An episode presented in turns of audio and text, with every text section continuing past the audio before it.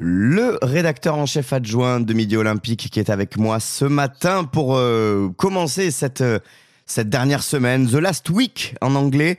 En, anglais pourquoi? Parce que Pierre-Lo, salut, tu voulais rendre hommage à, un de nos voisins british.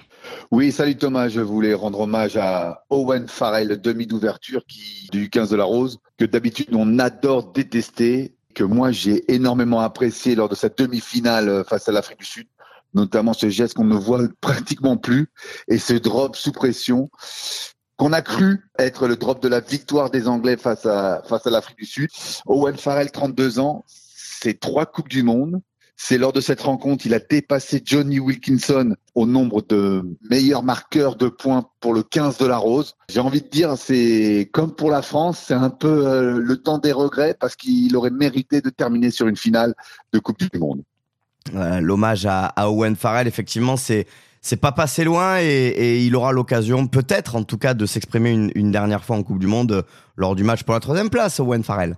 Tout à fait, même si parfois les, sélectionneurs font tourner. C'est pour ça que je j'anticipe alors si tu veux cet hommage. Parce que Owen Farrell, on, on retient son regard arrogant, sa défense ultra agressive contre nous, mais il représente aussi tout ce que j'aime dans le rugby. C'est d'abord l'homme d'un seul club. Il n'aura joué qu'au Saracens, formé au Saracens, évolué qu'au Saracens, et même quand les Saracens ont été rétrogradés administrativement parce qu'ils ne respectaient pas euh, le salary cap, il est resté dans son club en deuxième division, il l'a fait remonter. C'est une carrière immense, je l'ai dit déjà, trois coupes du monde, c'est dix fois euh, euh, présent lors des tournois à destination. Je pense qu'il est au panthéon du rugby anglais juste derrière Johnny Wilkinson parce qu'il lui manque une chose, une euh, victoire en Coupe du Monde. C'était pas passé loin en 2019. Là, c'est passé un peu plus loin en 2023. En tout cas, chapeau Owen.